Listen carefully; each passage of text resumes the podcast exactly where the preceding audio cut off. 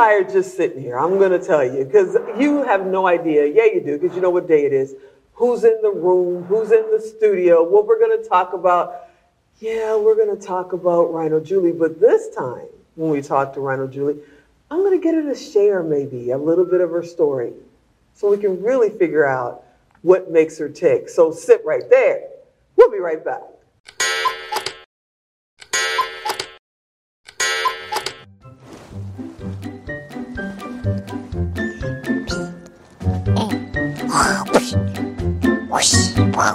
Emmett, do you want to play with me? Yeah, I can't play right now. I'm doing show notes.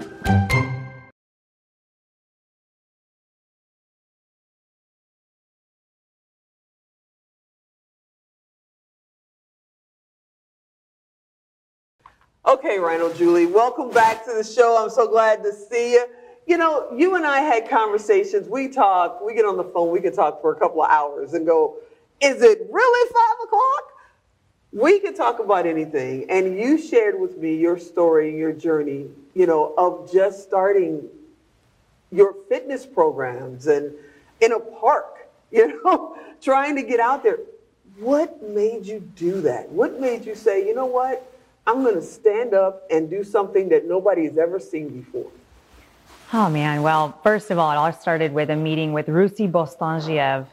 He was a super intimidating client I had. And I remember going to the meeting and I couldn't button my pants. I'd gained 65 pounds mm. and I used the twist tie from my hair to put it. And then I had a jacket and it's in Las Vegas wow. and I'm just sweating and I was so miserable. And I was like, I can't continue this way.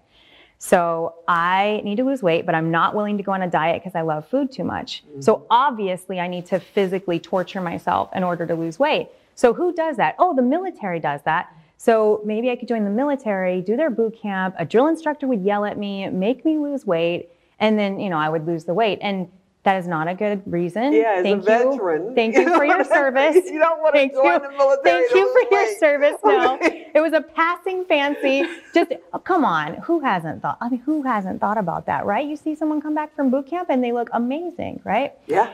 And so at that time, I looked up fat camps. I was willing to take a second out of my house to be sent wow. somewhere to lose weight because I was that miserable. And I couldn't find anything. And so I was like, you know what? I need to start a boot camp for civilians. And this was before group exercise, before it was back then there was kung fu and kickboxing where you actually had to hit each other. And then there was like your mom's aerobics, which is awesome. Mom's aerobics was great, right? But it wasn't like a boot camp. And so I went to Home Depot, got like telephone pole things, and I got buckets of water. And I started my own boot camp with two guys that I knew from the military. I'm like, hey, guys, come out and just torture me. I'm going to get a bunch of people to do this. They're going to pay for it. It's going to be awesome.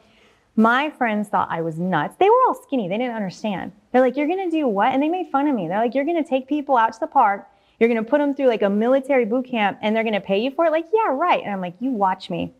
And then turns out they were kind of right because the first year I, I, was good at advertising, so people would come out and then they would see this overweight girl with a whistle and camo yelling at them. and I would do all the exercises with them, but they were like, yeah, no. So that first year I had one client, just one. Wow. But that one girl made me realize if there's one girl in 2 million in Las Vegas out of 2 million people, there's got to be more, and I'm yeah. going to find them. Wow. And I mean, you literally started the whole boot camp trend and, you know, um, what was that? Uh, biggest loser and all of that. You, you tell the biggest loser story. You gotta tell it. Come on, you gotta tell it.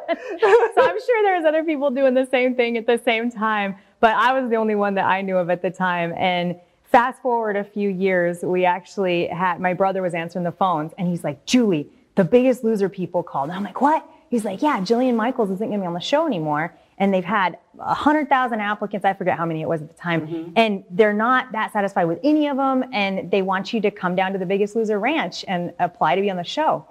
And so I brought my big truck and all my toys and my obstacles and my trailer. And they had me at the Four Seasons and I pulled up my, my big truck. I'm like, can you guys valet this thing? And a giant like logs hanging out the back. And, uh, and I went there and they're like, oh, we've been watching your stuff. And I was like, that is so freaking cool. And they ended up hiring Anna Kournikova. Um, mm-hmm. And I mean, she, she was awesome, but I didn't know how to use any of the 24 hour fitness stuff. And 24 hour fitness was the sponsor. sponsor yeah. I'm not saying that wasn't why I was picked. I mean, you know, like it, it is what it is, but I was in the final four. So. as a fitness person, as a health, because you're hmm. more like living a healthier lifestyle. You're not the screaming from the top of the, you know, standing on the platform screaming, you know, 15 more. That's just not, you know, the personality hmm. that you have. How do you get past all the personalities with your clients? Because I know they walk it her gym used to be a Sears. This is how big her gyms are. Okay, there are three of them here. You guys, when you come here, it's like the Strip downtown Rhino Julie gym. um, when people come in and they're expecting that, how do you get them to understand it's not about that? It's about their life and being in a better space. How do you do that? So back in the day, I actually used to market uh, this is tough, you're going to be miserable, you might die. Like that, that used to be our program.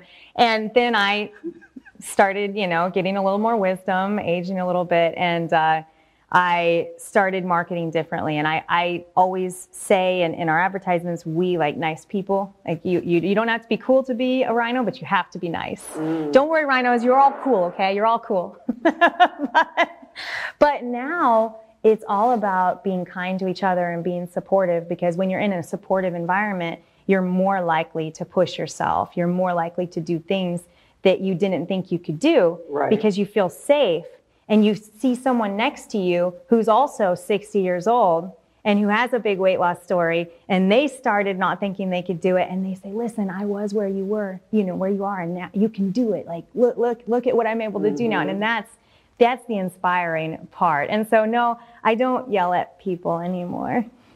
Well, other than me. No, she doesn't yell at me either. So, what about people that don't live in Vegas? You know, yeah. do you have programs or masterminds or anything that connects to people? Because there could be somebody watching this in London or watching it in Florida. What do you tell them? Because every gym is not like the Rhino Family Gym. Yeah. So, what do you tell them? So, I have the Rhino Julie Forever Foodie weight loss and maintenance program. And I always tell people, I'm like, I'm going to teach you how to be a foodie and fit in your jeans. And so it's all about figuring out how to live a life that you love while feeling good and feeling confident in your skin. That's amazing. All right, before Alan cuts us off, look at the camera. Tell everybody how to get in touch with you, my friend. I would love to connect with you on all the socials. I am Rhino Julie everywhere. You can go to rhinojulie.com. Rhino Top, you are limitless. That's my friend Rhino Julie. I hope she'll come back and do this again next month. She says yes. All right. You guys, I hope you enjoyed this episode. As always, I hope you come back next time, which is usually tomorrow since we're on five days a week. And you know who I am. I'm Tigo. I'll talk to you next time.